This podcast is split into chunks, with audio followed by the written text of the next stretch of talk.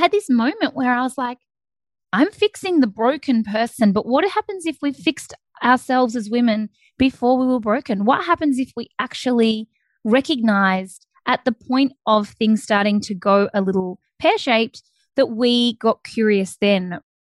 Welcome to the Self Love Podcast, the show that helps crack open your heart and inspire a deeper regard for your own well being and happiness. Proudly brought to you by 28 Essentials.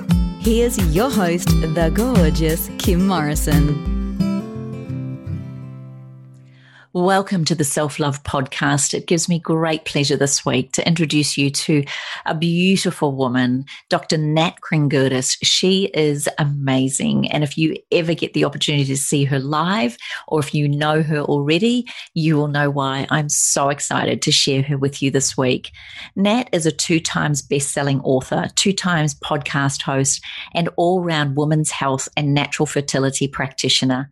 She founded Melbourne's home of natural health clinic, her clinic, the Pagoda Tree, where she has helped over 20,000 women rescue their hormones and reclaim their best life. You may even know her from an old online TV series, Health Talks, or her latest book, Beautiful You. If you feel there has to be another way, there is. She's here and talking this week in this podcast about giving us not only one other option, but many options around hormone health. Nat believes there just isn't one way, and she's on a mission to educate and empower women just like you. And for you men tuning in, this is a cool way to get clued up on what makes these women, us women, tick.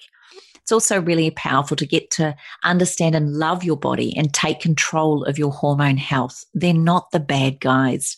What I love about Nat is that she's here to help you ditch the stress. And you'll hear in this podcast just how much stress is impacting from young women going through puberty from the age, young girls from the age of five, right through to how stress really does impact pregnancy, fertility, our cycles and right through to menopause. And I think you'll get a real understanding why there's such confusion and endless disappointment around understanding what it is that makes a woman's body tick. But you're going to love this week. You're going to absolutely love this podcast. This woman is fun. She's knowledgeable. She has so much passion around, as I said, empowering women to take responsibility and claim back their health. Thanks for tuning in this week to the Self Love Podcast. I know you're going to enjoy the show. So, as you can hear, I am especially pumped today to have one of my dearest mentors. She probably doesn't realize that she's someone I look up to a hell of a lot. I follow and absolutely love her humor, but her intelligence, her amazing ability to get her information across. And she really is someone who knows her stuff. And if you are into hormones and understanding these precious substances that make our life tick, then we have the beautiful Dr. Kringoudis on the show today today. Welcome to the Self Love Podcast. Oh, thank you. I've got goosebumps now. I wasn't expecting that. you are someone, I think, if you remember rightly, back at the Wellness Summit a number of years ago, had I known you were in the audience, I would have shat myself literally. um, I'd been following I do remember you. that. I do remember that. I'd been following you for quite a few years. And then to know that you were in the, when you came up to me afterwards, I was just like, oh my gosh, oh my gosh, major girl crush. So beautiful Nat. I just I have had the privilege of not only be, meeting you, but you know, being at different events with you. But you are someone who has really dedicated her life not only to family and to her community, but also to the power of women's health. Could you give us a little brief background as to how you came to doing all of this stuff, and maybe for people that don't know who you are, what got you into this this passionate field that you're in?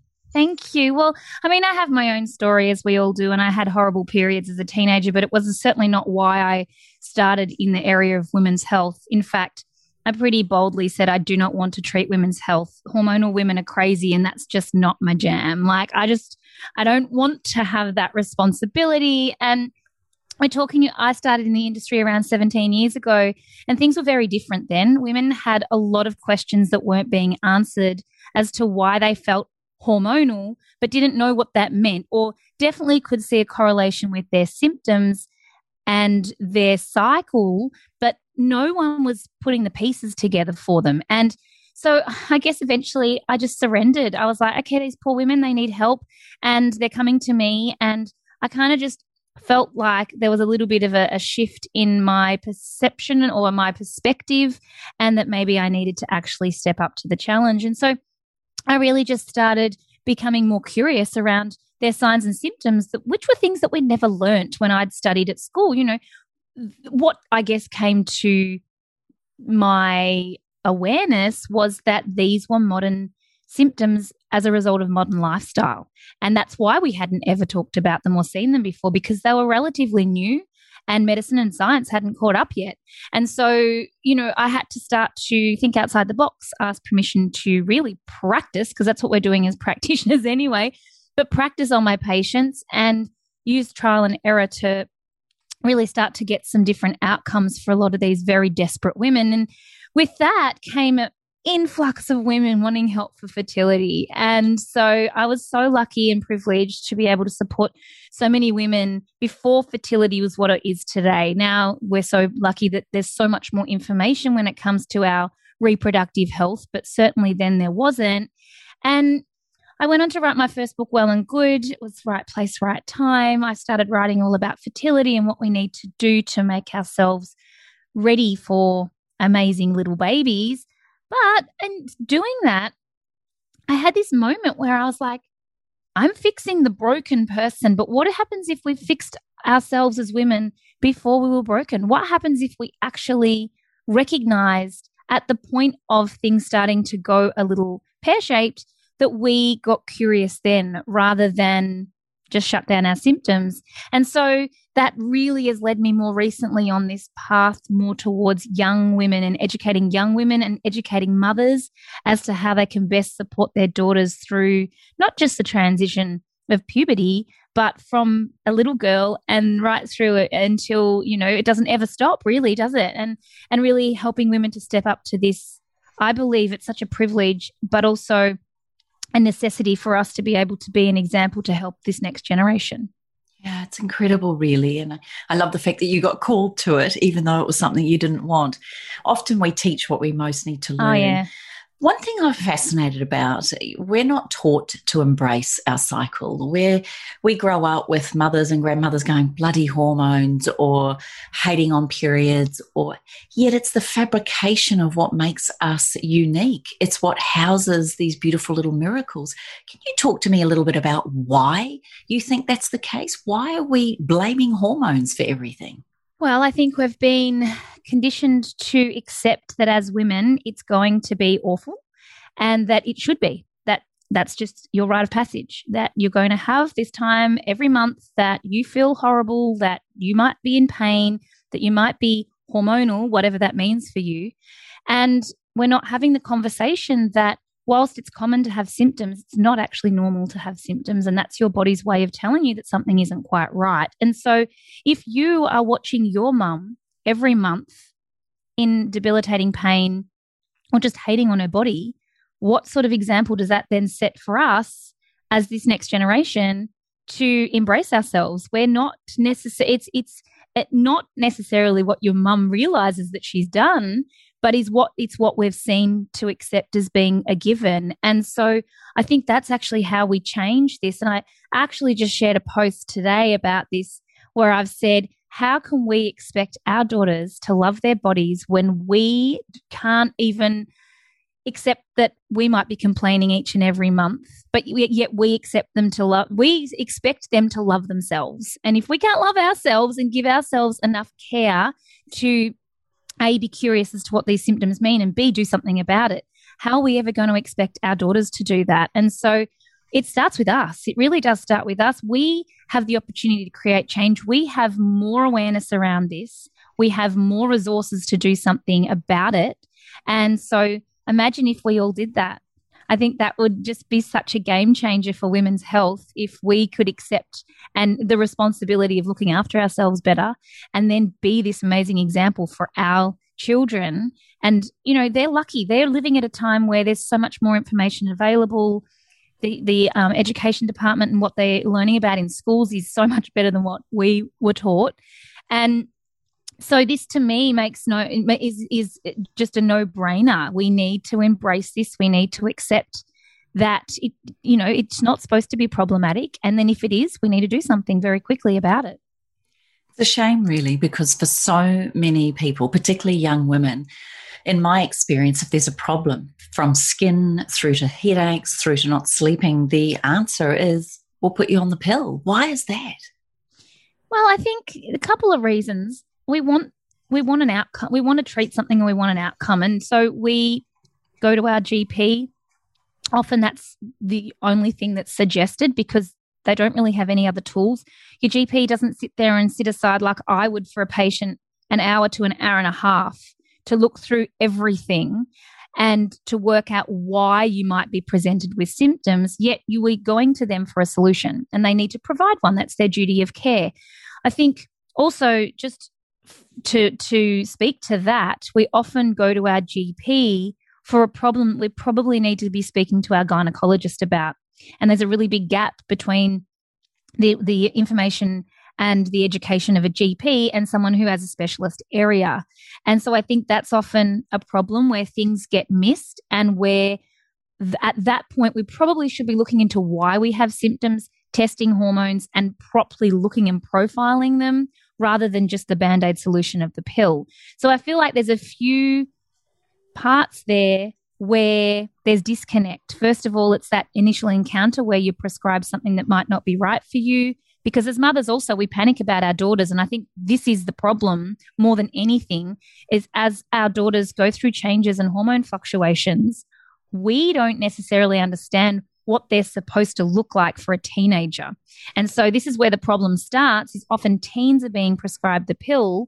And the one thing I want to say to mothers especially is that girls' hormones don't sexually mature until the around the age of 21. And it's very normal for us to see fluctuations as a result of the external environment and internal environment for young women as their hormones find their rhythm. So that might mean that there are changes and sometimes periods are delayed, and that's not necessarily abnormal. And so, this is the time we often panic without looking at the reason as to why something's happening or understanding that that could potentially be normal. And this is often at the time that we are prescribed the pill. But let's use the example of if you are prescribed the pill as a 16 year old and you take the pill for, let's say, 10 years, when you transition off the pill as a 26 year old, you are as sexually mature as your 16 year old self. And that's where there can be a massive disconnect because your hormones haven't got to continue to develop as they should.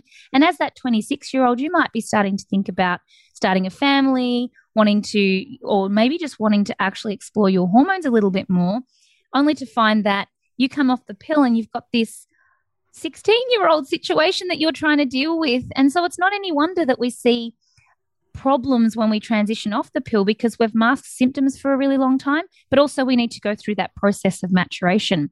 So I think that's a really important thing to talk about. And the research suggests that the longer that we can refrain from taking synthetic hormones as a developing teenager and young woman, the less impact it seems to have ongoing overall. And that's the reason why. It's because if we were to wait a little bit longer for our hormones to be mature, then it's going to potentially be less problematic. But also, I think that the, the, the older you are before you take the pill, the more you know your own body. And I think as a 16 year old, I don't know that we know our body. we it's such a strange time. There's so many pressures and stresses, and then there's puberty thrown in the mix. And it can feel very, very confronting, I think, that time in our life. Whereas even just fast forward two years as an 18 year old, I think you know yourself a little bit more as an 18 year old than opposed to a, a, teenager or a, you know, 15 or 16 year old. And then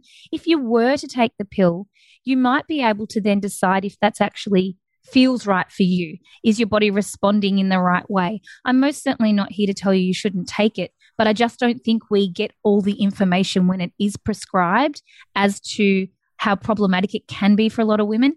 And it's one thing to take it for contraception, but it's definitely another thing to take it to treat your hormones when it doesn't actually do that, it just shuts them down.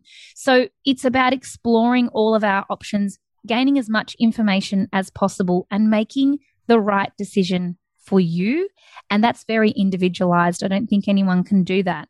And then constantly checking in with yourself should you choose to use the pill how do i feel do i feel good and you know that you you get so much information by just checking in with yourself to begin with so I don't think any of this really happens, or we're not necessarily not necessarily aware of this.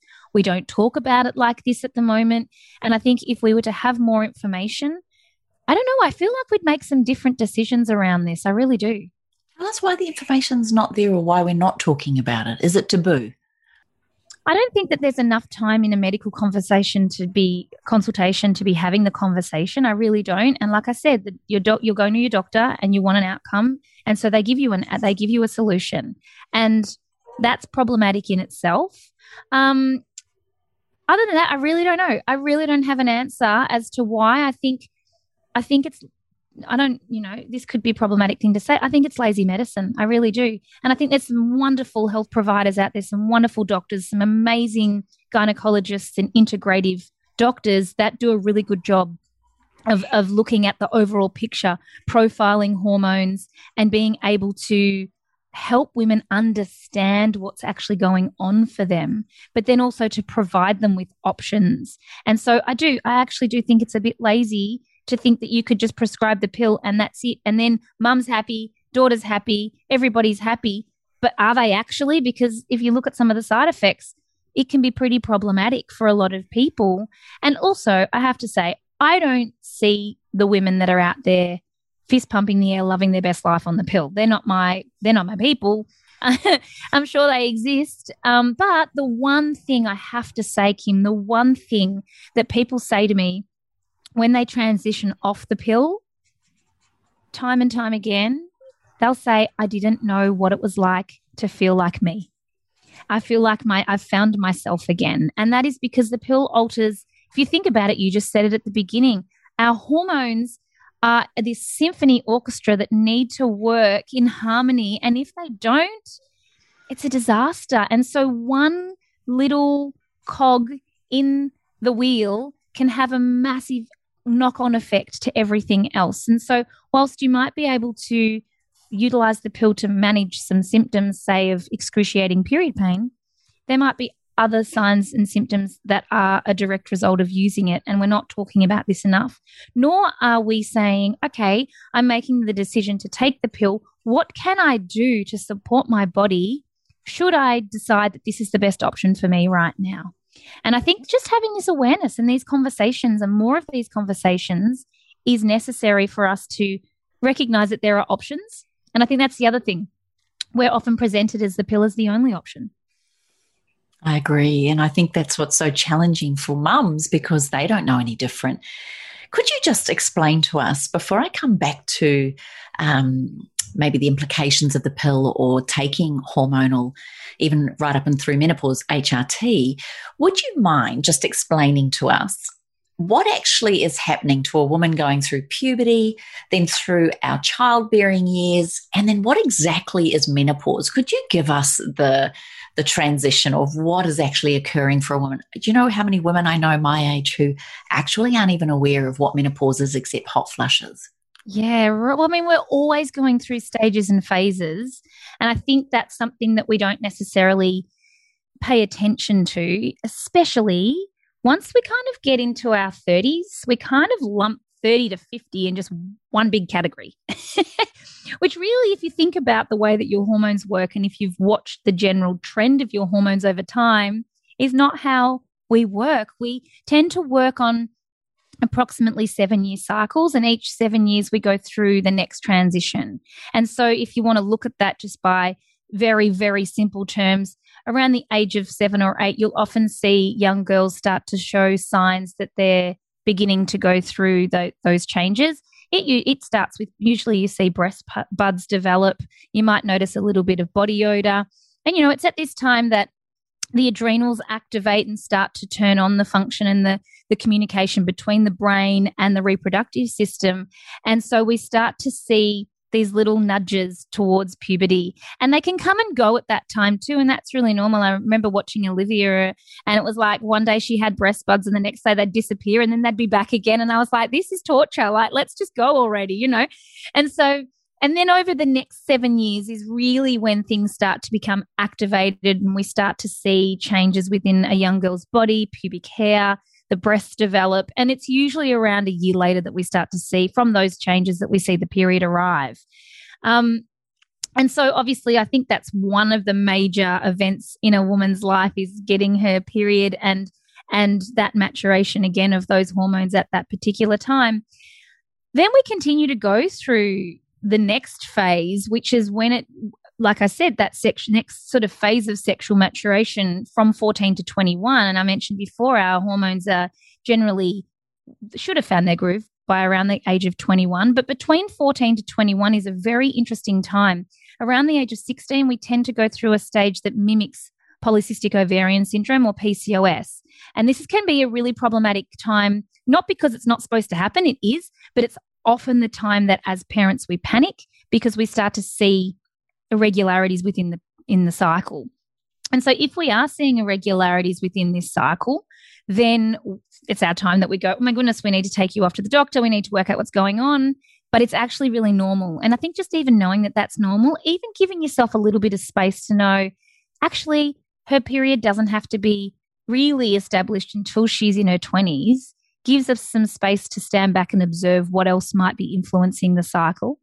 And so we go through that that stage around the age of 16 and then we kind of transition out of that and by the time like I said by the time we're 21 we should really have an established menstrual cycle. This is when we're starting to move into our peak fertile years that and I think we also have the maturity to be able to look after tiny humans. It's not just about us anymore. We might start to think about that. But at the same time, we're having babies later and later, and that's people's choice, and that's fine. Um, and so if you keep on following the trend here and you're looking at then 28, 35, we start to see more gentle shifts, I think, but we might start to notice that definitely in our 20s, our periods are, you know, we don't know that they're longer, but they are generally, we bleed from five to seven days. And as we move into our 30s, you can start to see little shifts, just like um, the periods become a bit shorter. Um, and then they become a bit lighter. And then when we move into our 40s, they can become heavier and then they they can become sporadic. And as we move from perimenopause, is the, we say starts around the age of 35. And that doesn't mean you're menopausal. That just means you're in that next phase where your body starts to um, get ready to transition over those sort of 10 to 15 or so years. And I think that can come with a host of various symptoms that are all wild and wonderful, but it's not really until we start to see the shift and the the um, the decline of the menses or the period or the regularity of it that we start to recognize that we're in that phase of going into menopause. I think the biggest challenge for women nowadays is the role of the ovaries and the role of the ovaries throughout all of this has been ovulation and then creating certain hormones through the cycles. But as we get older and we approach these premenopausal years, the ovaries get ready to pass their job onto the adrenals. The adrenals are obviously what secrete your stress hormones, primarily cortisol and adrenaline, and high levels of cortisol, cortisol and adrenaline can be problematic to our sex hormones and the balance or that symphony that we spoke about before.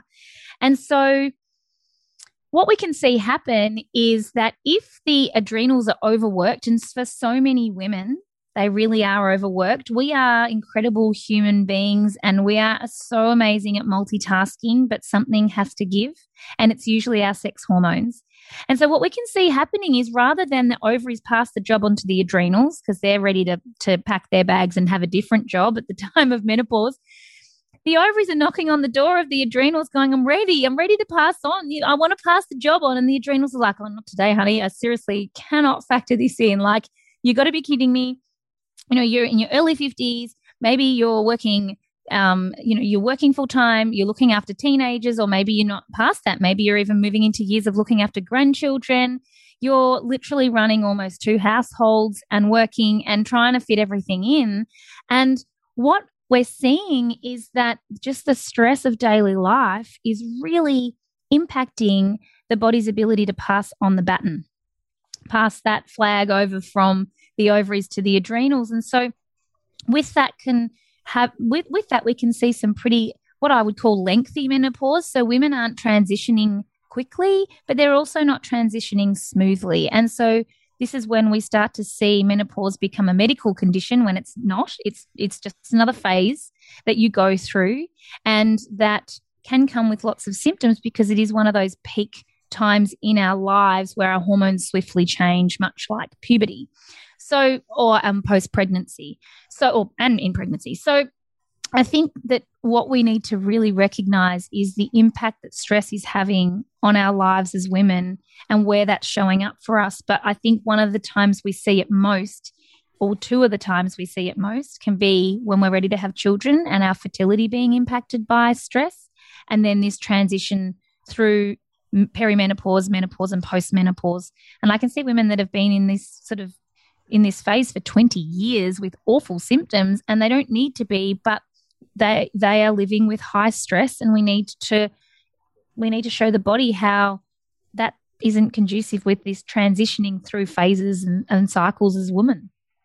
I really appreciate it. And I think for many people listening to this, as simple as that sounded, so nice to understand. And even from a Steiner and a, um, you know, a beautiful uh, or ancestral philosophies are always talking seven year cycles. I find that fascinating, even what we go through emotionally through those mm. cycles. Mm. One thing that I found very interesting, and I'd be curious to know your thoughts. My mum had a very challenging menopause. She had me at, she was pregnant at 16, had me at 17, three children by 23 um, pretty tough, stressful life, you know, not an easy life. Solo mom, doing all sorts of things for herself, three jobs, the whole stress, obviously. And when it came to menopause, she's she's had a really tough time. What I found fascinating when I said to her, you know, how do you think I'm going to go through this? Like, I'm actually a bit worried. Now, she had a three day labor with me. I expected that, but mine were actually both three hour labors. So very different. But she said something that I've always, you know, wondered and questioned, and it, it probably got no medical term. But she felt that I would have no problem with menopause. Her words were that I am very much in touch with my femininity and I really embrace who I am as a woman. What would you say from an energetic, maybe spiritual point of view? Does that make sense to you hearing that? Do you think that she resisted menopause? Do you think she didn't want to go through it? I would say for mum being a you know a full-on worker and provider and doing everything and anything may not have even been a thought that crossed her head. It might have been an inconvenience more than anything.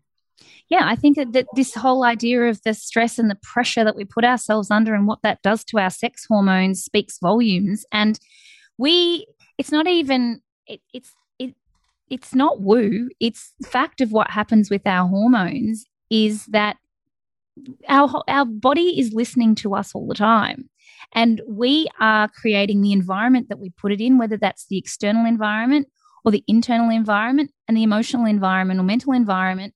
And i think that is the biggest piece. And i'm talking a lot about this at the moment. I think we're living with after on the back of last year in covid we're living with post traumatic stress. Most of my patients are very heightened. Their stress levels are very heightened. They're struggling with keeping a balance in their day to day life. And they're triggered by the smallest things.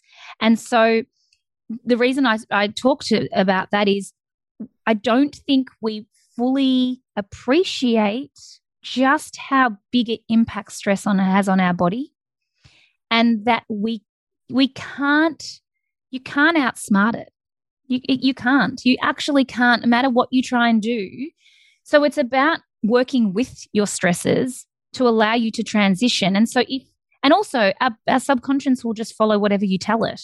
So if it's, I, ha- I don't want to go through menopause. I hate my body. I hate menopause. I have all these symptoms. Um, you're creating a perpetual state of stress just right then and there, and that your body's totally listening to. So, I think to speak to what your mum said, she's observed you embrace your body appreciate and understand how your body works. And also, there was probably a little bit energetically for you saying, that's not going to be me. Like, that is not going to be me. And so I think if we make that choice, then we do everything we can to keep finding evidence of why that's not going to be you and what can you do to change that to make sure. I think it's I like that you've raised this point and I think it's really important to understand that genetically we are a blueprint of our mothers and so we can use this information to our advantage no matter what it might be, whether it's menopause or polycystic ovarian syndrome or endometriosis or whatever her challenges may have been, we can look to that and recognize that's our genetic makeup. Should we allow that to be turned on? But what can we do to prevent that from presenting? And that is simply a result of the environment that we put ourselves in. So if we are putting ourselves in an environment that is extremely stressful, obviously our nutrition's not as dialed in as it should be. We're burning the candle at both ends. Perhaps we're in an abusive or toxic relationship. We don't like our job. You know, I can keep on going. You can understand that we're creating this environment that is just not conducive with health. Therefore, your body will do the best that it can. But when we can change these little variables, they add up to being one big factor that can impact the way that our genetics play out. And I think that's what you've gone and done based on what you've seen. And I mean, I can't wait to be able to pass on some of the wisdom already of what I've experienced. I mean, I had terrible childbirths and I know it was totally a mental thing. And I can see that now. And so I will be able to talk to that and talk my daughter through that based on I was just scared. I was so scared. And I'd done all the hypnobirthing. I'd done, my mum had quick labor, no, not a, sorry, her second birth once she was sort of, you know, knew what she was doing. Very quick, very smooth. Mine were horrible, but I was really, really scared. And I didn't create an environment that, that supported me. And so I know now that that would be a very different situation based on my experience. And I know what I could pass on to her. And what I even pass on to my patients is that there's so much around childbirth that, you know, is so mental and we need to be comfortable. We need to be supported, nurtured. I, I didn't have any of that. I didn't have any of that. And I didn't know I needed that.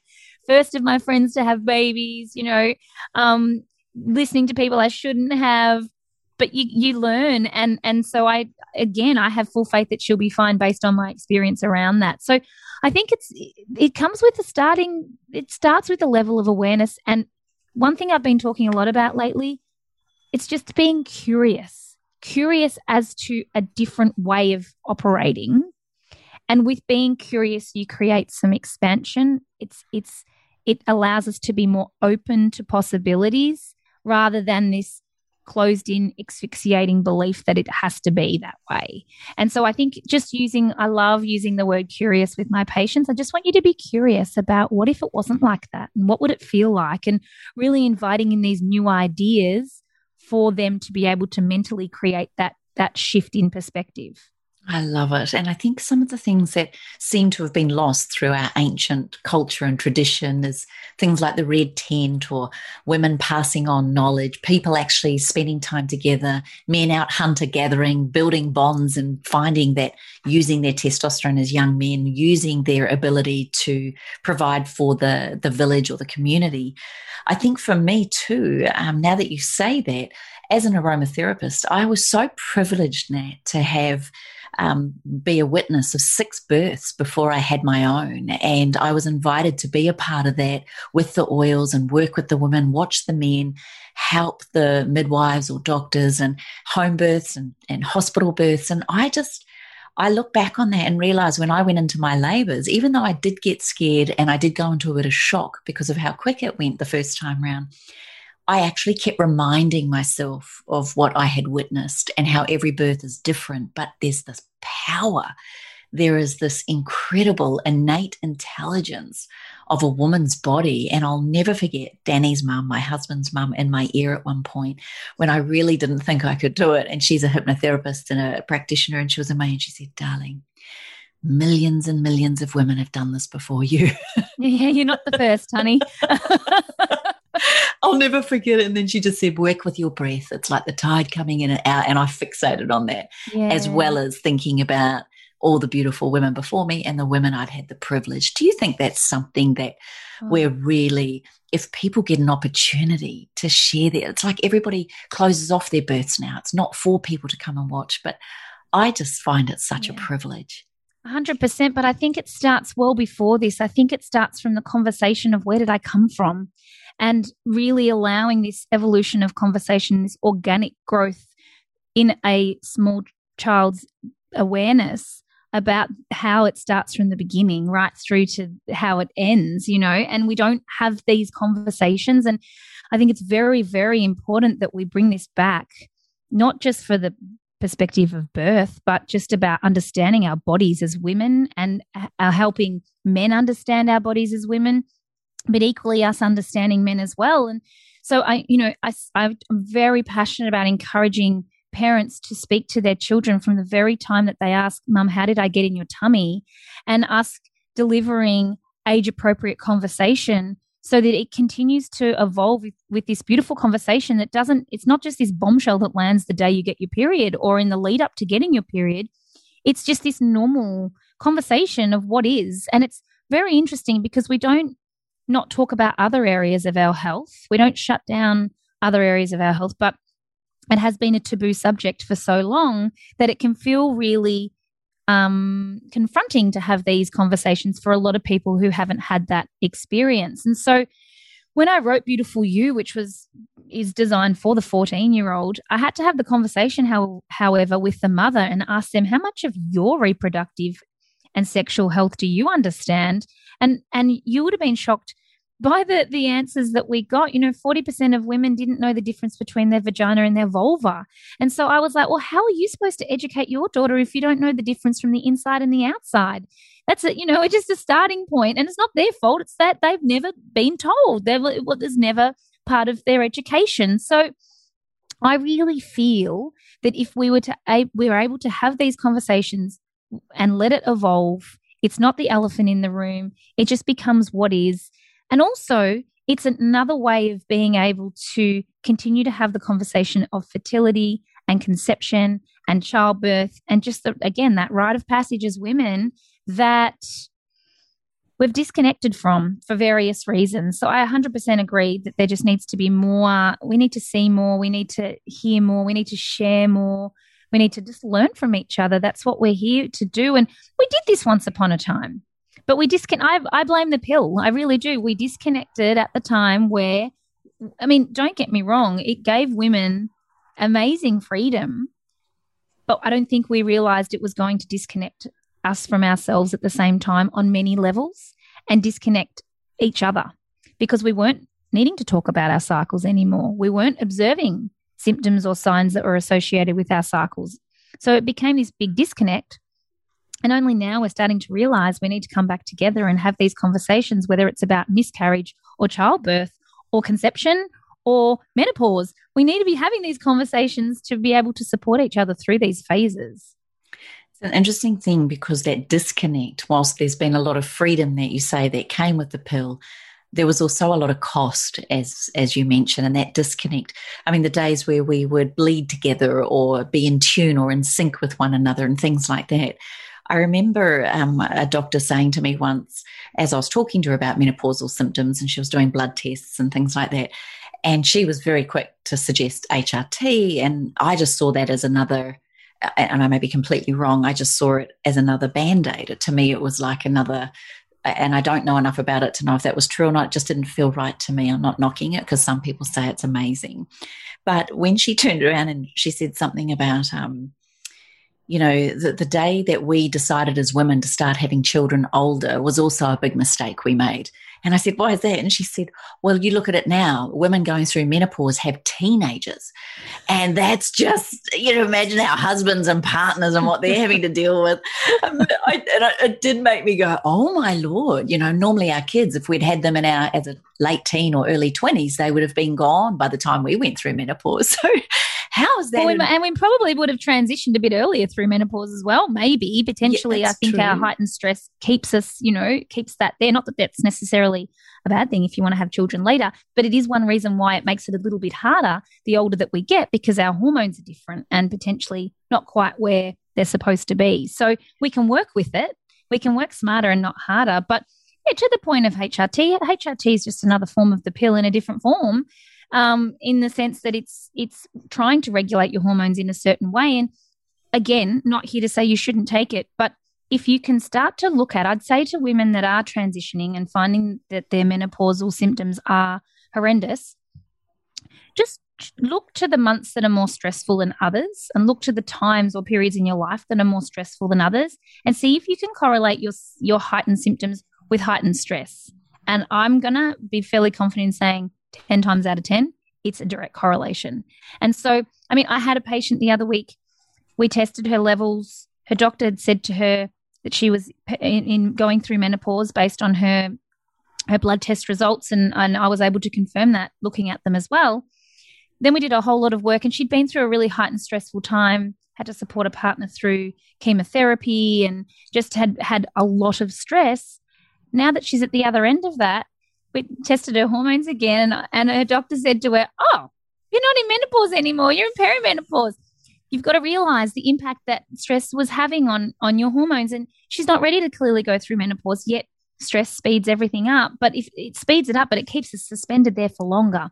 So, really, what's happening for her is if we can get her stress levels down and she's idling back in sort of perimenopause, it's not until such a time that she's ready to really transition that she will and she'll do that swiftly. But if these, if the adrenals aren't able to operate in the way that they're supposed to, it just means we see these symptoms arrive earlier and last for longer.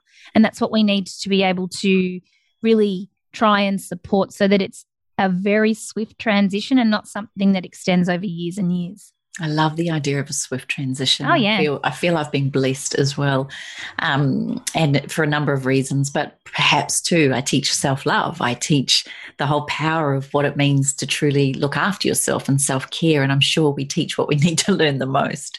It's a mm. constant reminder of walking my talk, and I think I'm very grateful for that.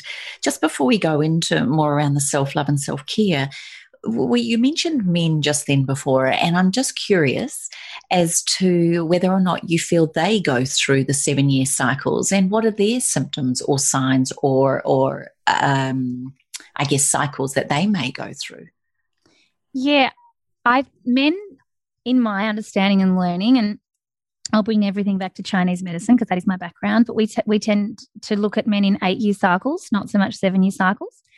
And well, I think we can speak to that. Boys tend to go through puberty a little bit later than girls. Um, obviously, when they do transition, it's a bit more obvious than when girls transition, other than girls sort of growing breasts. Um, and, you know, that's really the only way you can see on the outside a woman changing, whereas men, their voice deepens, they grow facial hair. Like it's a bit more obvious. Um, uh, I mean, men definitely have these cycles, although they're not quite as obvious as ours. And then I think once they sort of go through that second cycle and they're moved into that sort of 16 years and beyond, um, it is a little bit different. When we look at men more as having a 24 hour circadian rhythm, and that's kind of where that ends, whereas ours is more of a 28 hour, sorry, 28 day, an hour with an hour, but 28 day cycle. So that's where we differ, definitely.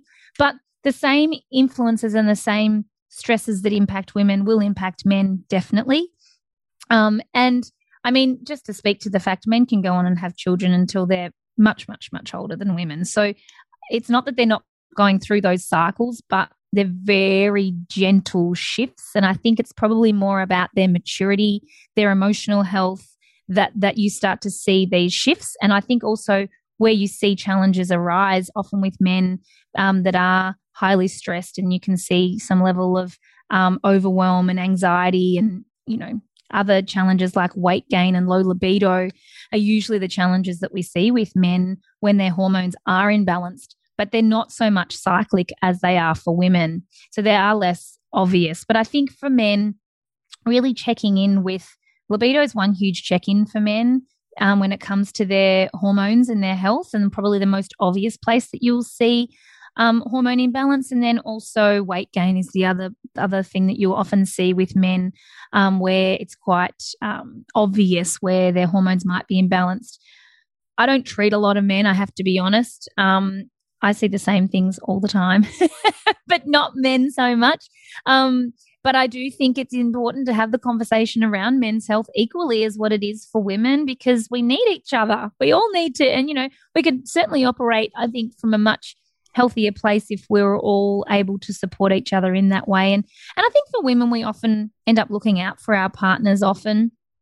Um, and we're the ones that are recognizing that something maybe isn't quite right and prompting them to go and look into that or to to get the support they need they're certainly not good at asking for help or recognizing these shifts and they often i think they just keep on putting one foot in front of the other and so you know that's where we differ as well. Our nature as women is to nurture and i think fulfilling that role by observing is really important one thing we touched on very briefly around fertility, which does involve both men and women, I may have my stats wrong on this, but according to the Australian Fertility Association, one in six couples will have problems with fertility.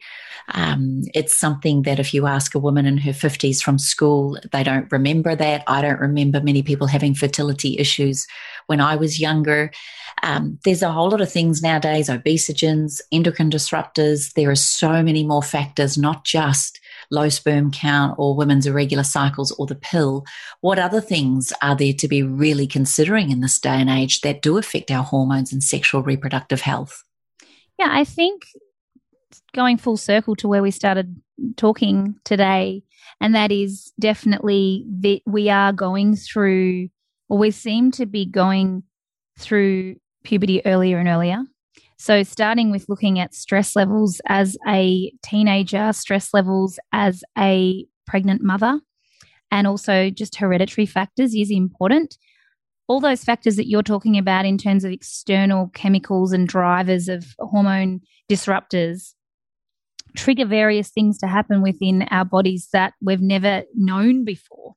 So, you know, I'll always talk to the the parent, the expecting mother about how important it is to care for herself during pregnancy. In my experience, and this is more anecdotal than anything, but I don't think we know enough about it.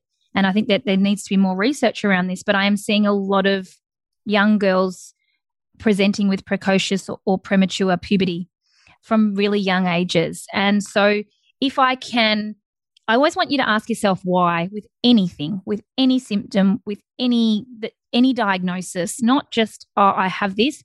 Why do I have this? Like how what is going on that is instigating or triggering this for me? And I've I suspect that for young women who are and and men who are developing or maturing earlier than what we would consider normal, and the normal average age used to be 13 when I first started in the industry. It's now 11 11 is the average age that we are seeing girls get their period and start to transition through puberty. But I am seeing girls as young as four and five that are presenting with precocious puberty where they will start to be growing pubic hair, start you'll start to see body odor. And there can be serious reasons why that might happen. It can be involvement with the brain and the pituitary, but all the girls that I have seen have not had that presentation. And I've been able to tie it back to a heightened stressful event either whilst in utero or early in the in the child's life that has what I believe to have triggered the adrenals to start to develop too early. And that's what heightened stress does. We know that. So I've been able to, in all the patients that I've had the privilege of supporting through precocious puberty, really look to the why. Why is this happening? And of course, there's a hereditary factor, and we've gone through how we can support our genes better to not allow things to present. But I can definitely see this shift. And sorry, I can definitely see this trend where heightened stress, trauma, abuse, some type of big event for a child has seemed to be the consistent theme with these patients that I've been treating. Therefore, how can I actually support the adrenals better and see if we can bring bring those levels down to support their bodies long term so that maybe they don't transition earlier, maybe they'll catch up and maybe things will become more normalized and they'll get their period at what would be considered a more normal age. You know, young girls getting periods at seven, eight, nine, we know that's not that's not right. So um this is something I think is really important to have this conversation around because I don't think we realize the impact again that stress is having. And stress isn't just you running late to pick the kids up or being busy or under pressure. That's one type of stress, but stress can be a toxic relationship. It can be gut health. It can be liver health. It can be what you say to yourself every day when you look in the mirror. It can be the job that you hate. It can be the messy house that you live in. It can be the environment. It can be toxins. It can be all of these factors that we've been talking about. They're all stresses. And we need to be able to, first of all, be aware of them. And secondly, get curious as to how we can create change with some of them to create some variables so that we're not instigating these, you know, these problems that occur as a result of elevated stress hormones, specifically cortisol and adrenaline. Yeah. Well, let's talk about that then. I believe at the foundation of all of that is the ability to love and care for yourself and making sure that you put yourself as a priority. And that's not to say that you become selfish, but it's more about the more you care for yourself, the more selfless we seem to become. And I admire that wholeheartedly in women that become more and more aware of it happy spouse, happy house. We have this whole beautiful scenario where the, the king and the queen, the mum and dad, you know, if we're harmonious, we're taking care, we're having conversations, we're not stuck on technology and all of the different things that we know upset the apple cart, so to speak. In your humble opinion, when we're not feeling good about ourselves and when our hormones, if we think it's the hormones doing it to us as opposed to maybe our environment and all the other things we've mentioned, how do you teach that as a part of your medicine, as a part of your practice to really get people wanting to love and care for themselves? I love to use the example of you thinking of the most capable person that you know. And if you think about the most capable person that you know, for me, it's the mum that has four kids that looks like, not looks like, I know she has her finger on the pulse. The one consistent thing I see for women that present like this, and it doesn't mean that the wheels don't fall off every now and again, but they tend to really have it together. They carve out time for themselves. And so in doing that, and like you said, it's not self it's not selfish. It's actually selfish not to because you can't actually be anything to anyone if you're not able to support yourself and to nurture yourself in the right way. And so I use this example of, and we all have this person. I have, we all have this avatar person in our mind that when I say this springs to mind, that you look at them, you go, oh man, could they do no wrong? They get it all done. Um, and I really think it's a consistent theme is that they carve out time. And what that does is it allows them to manage their stress better, which we've been talking about. And in doing that, it allows their their cortisol levels to be in check and when our cortisol levels are in check our sex hormones are happy. We're more balanced. Cortisol and progesterone don't love each other and progesterone is that hormone that is in full swing in the second part of our cycle but it also helps us sleep. It helps our bones. It's a natural diuretic. It makes us feel calm. And so when we don't have enough of that, we can definitely see big shifts in that second part of our cycle where we can feel a lot of PMS symptoms, whether that's headaches or pain or mood swings, irritability, however that's presenting for you. But that's probably the most common thing that I will see in terms of our hormones and where it starts to show up. Now, that can have a knock on effect to many other areas, but I, I feel like when we're talking about stress and the impact it has on cycles and our health as women, that's definitely where it's showing up for many of us.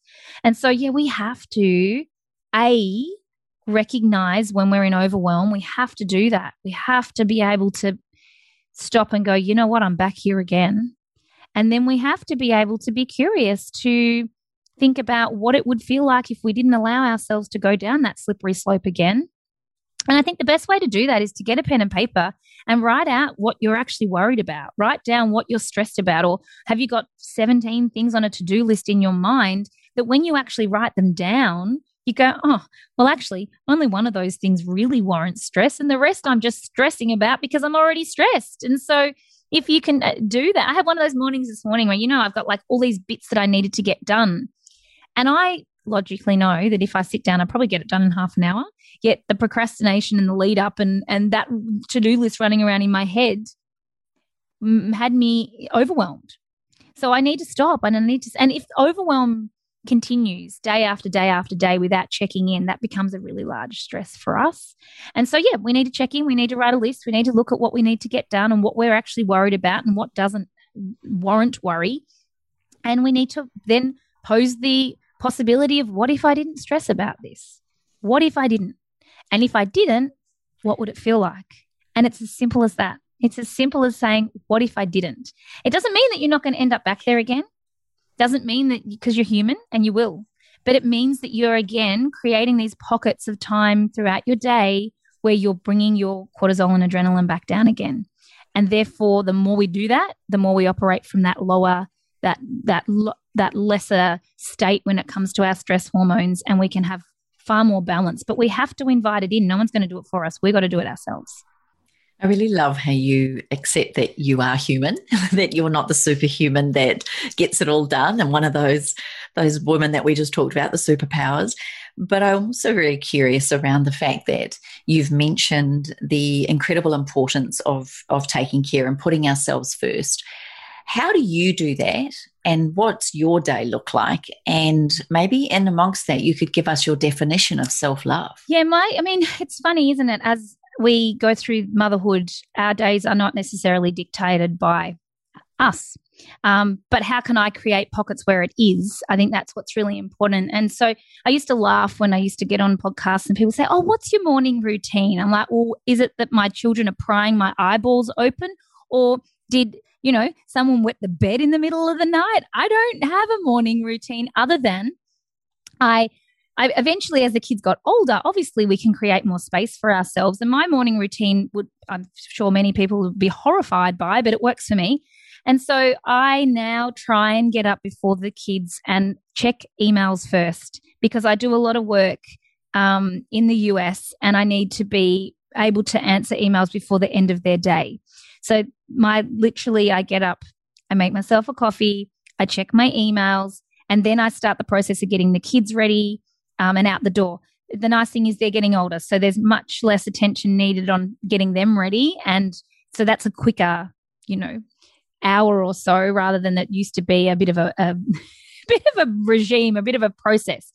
But the non-negotiable at this point is once they're at school, I allow half an hour, and I'm ready by this point as well. I get myself ready whilst the kids are getting ready. But once they're at school, I allow half an hour at least where I sit and I will do whatever is the right thing for me in that moment. Do I need to meditate? Do I journal? Do I do both? Do I just sit there? Do I, do I, whatever that is? Um, and that's really important to me because that really sets up my day. And I feel like that's actually become my superpower through some of the most stressful phases of, of my life as a mum and as a business owner. And so then I depends on the day, but I um in terms of what I do for myself, at least two days a week, I'll have a personal training session straight after that.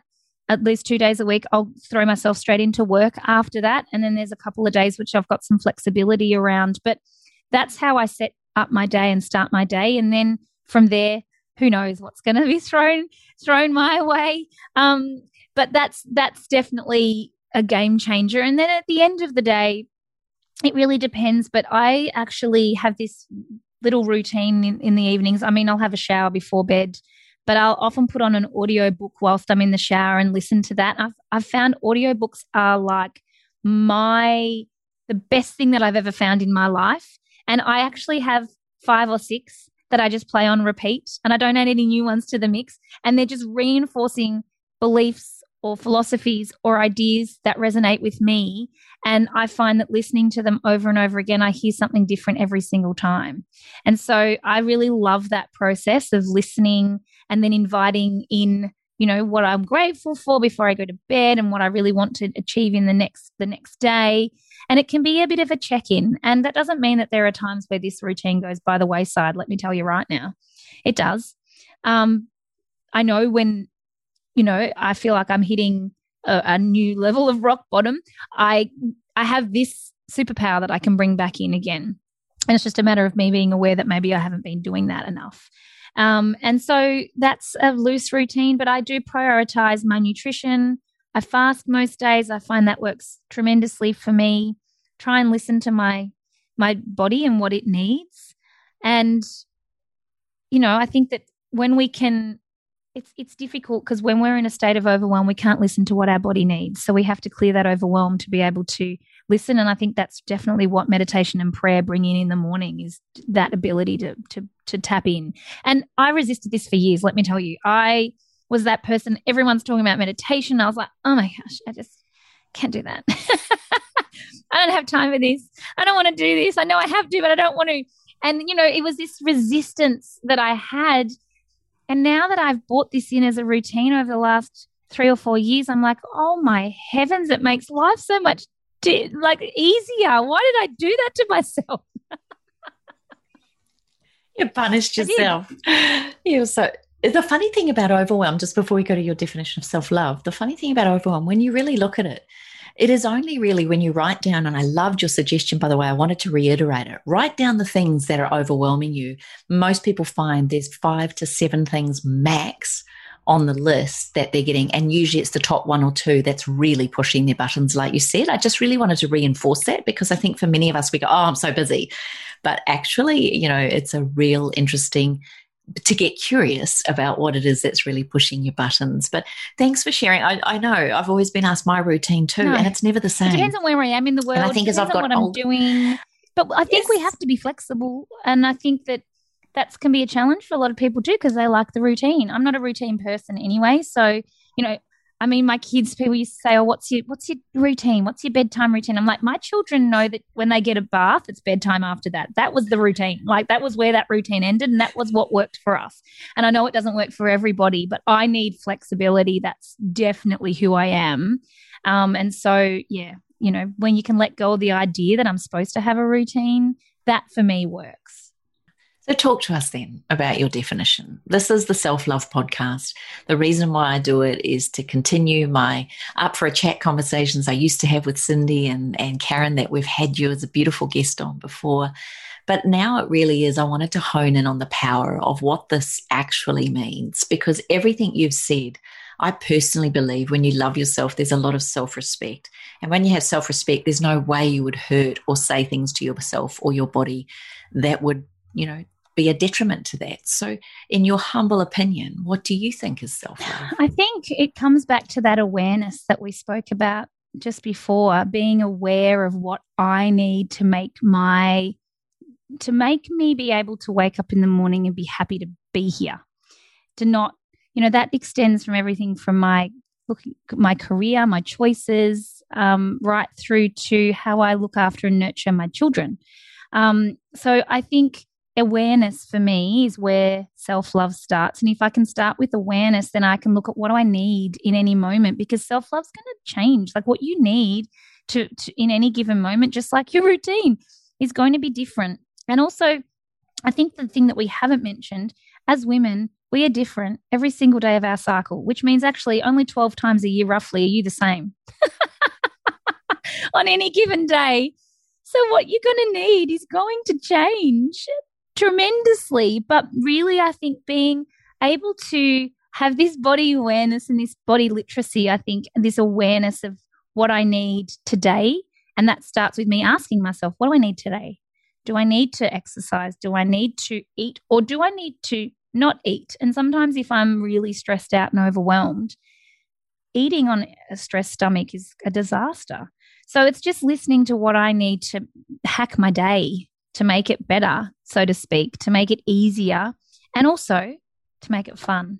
I think that's really important is having fun. And following you on Instagram and and the things that you do, you make me laugh so often. I freaking love it.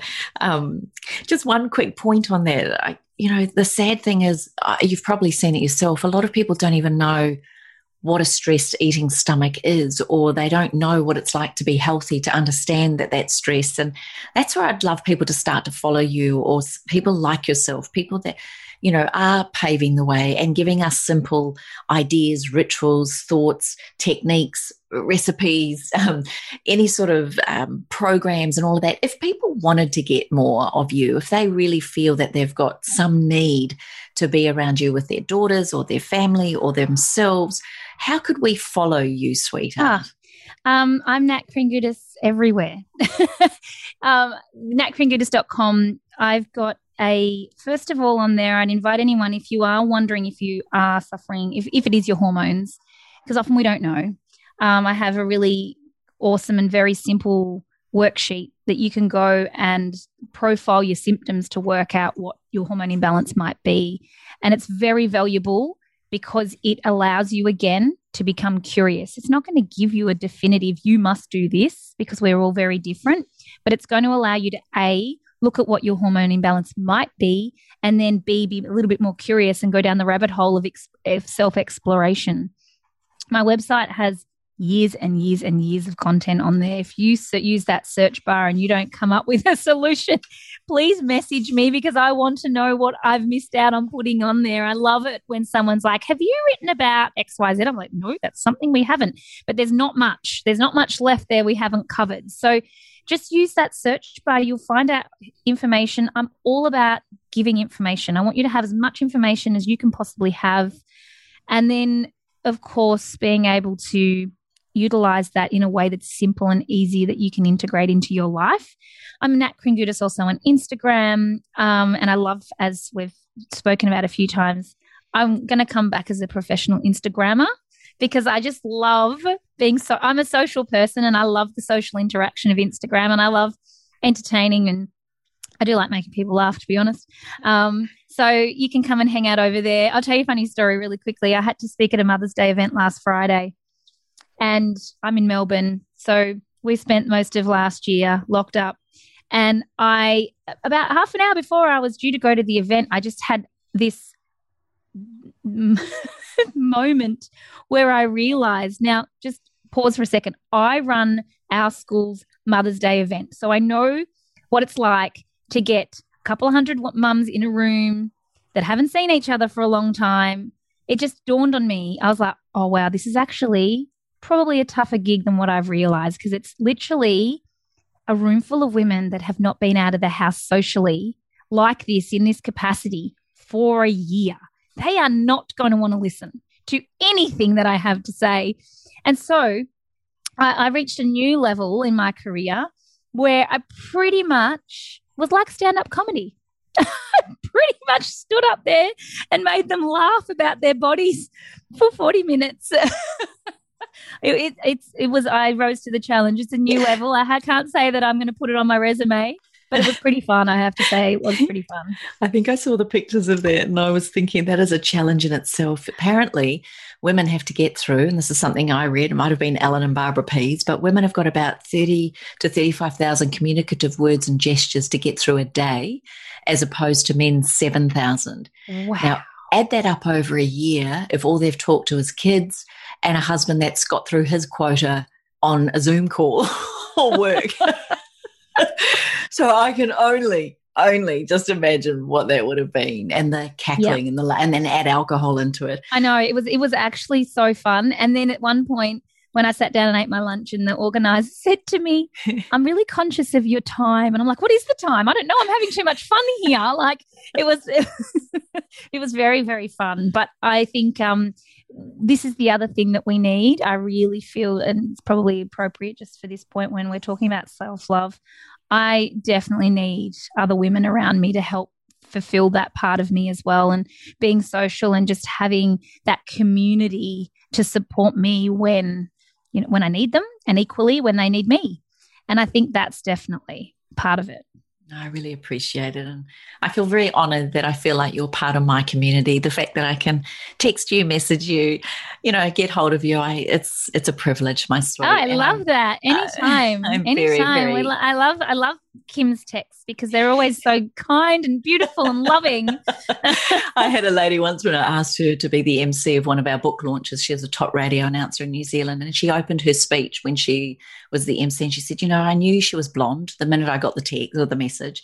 She said, "But saying no to Kim Morrison would be like kicking a kitten." And I thought, "Oh, that's so cute."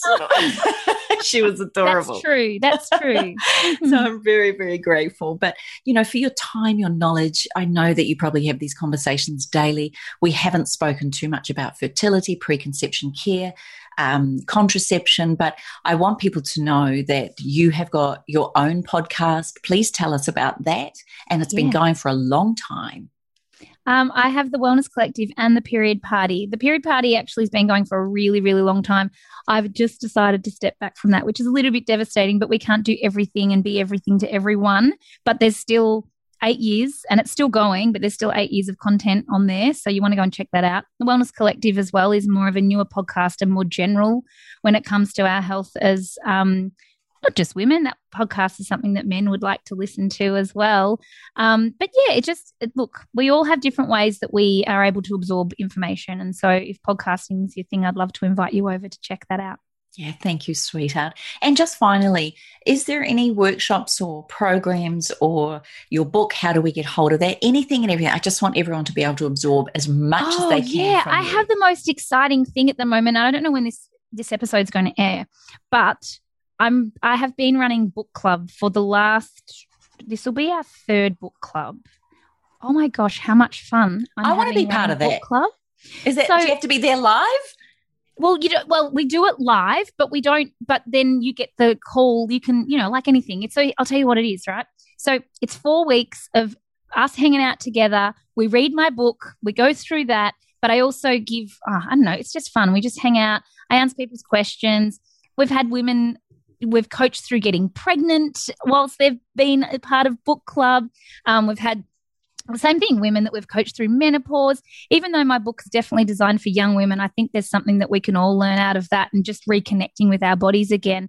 Book club's pretty fun. And we start the next one in a couple of weeks' time. But my they run every eight weeks. Well, at the moment they run every they run every eight weeks until that there's not enough people in there to run them every every eight weeks. But I think it's just a really great way of being able to have access to me um, have a community that supports you and also being able to just i think being able to pick my brains in real time and me learn about someone over four weeks is quite powerful so it's pretty fun yeah and, and they can get access to that and join that uh, on your website nat Correct. yeah Perfect, yeah. perfect, you darling.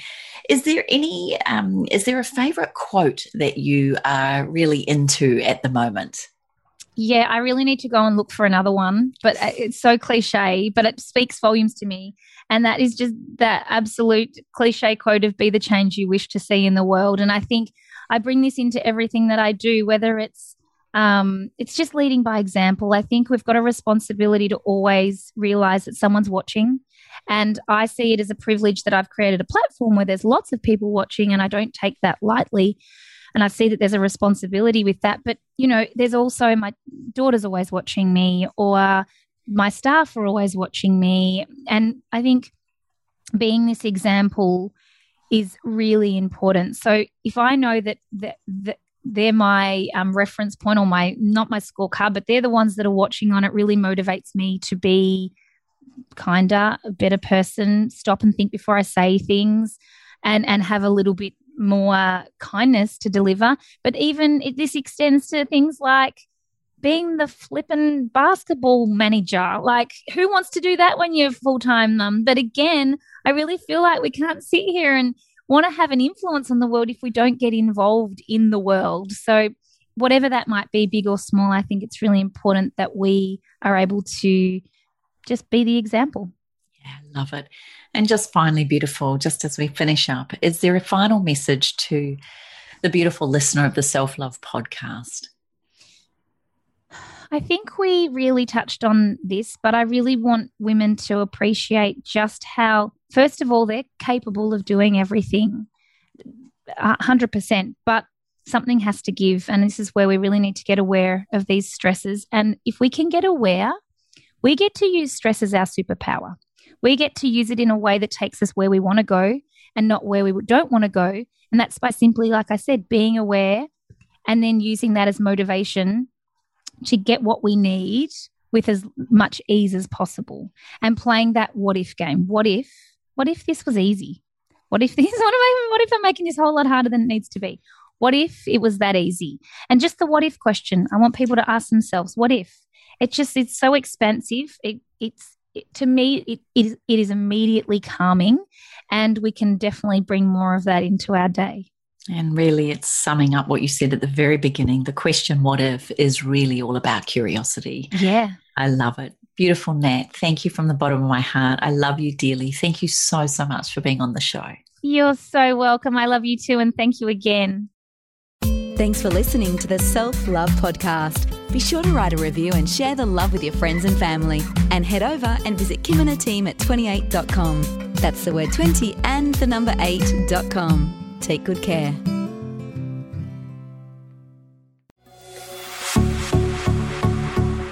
This has been a production of TheWellnessCouch.com. Check us out on Facebook and join in the conversation on Facebook.com forward slash The Wellness Couch.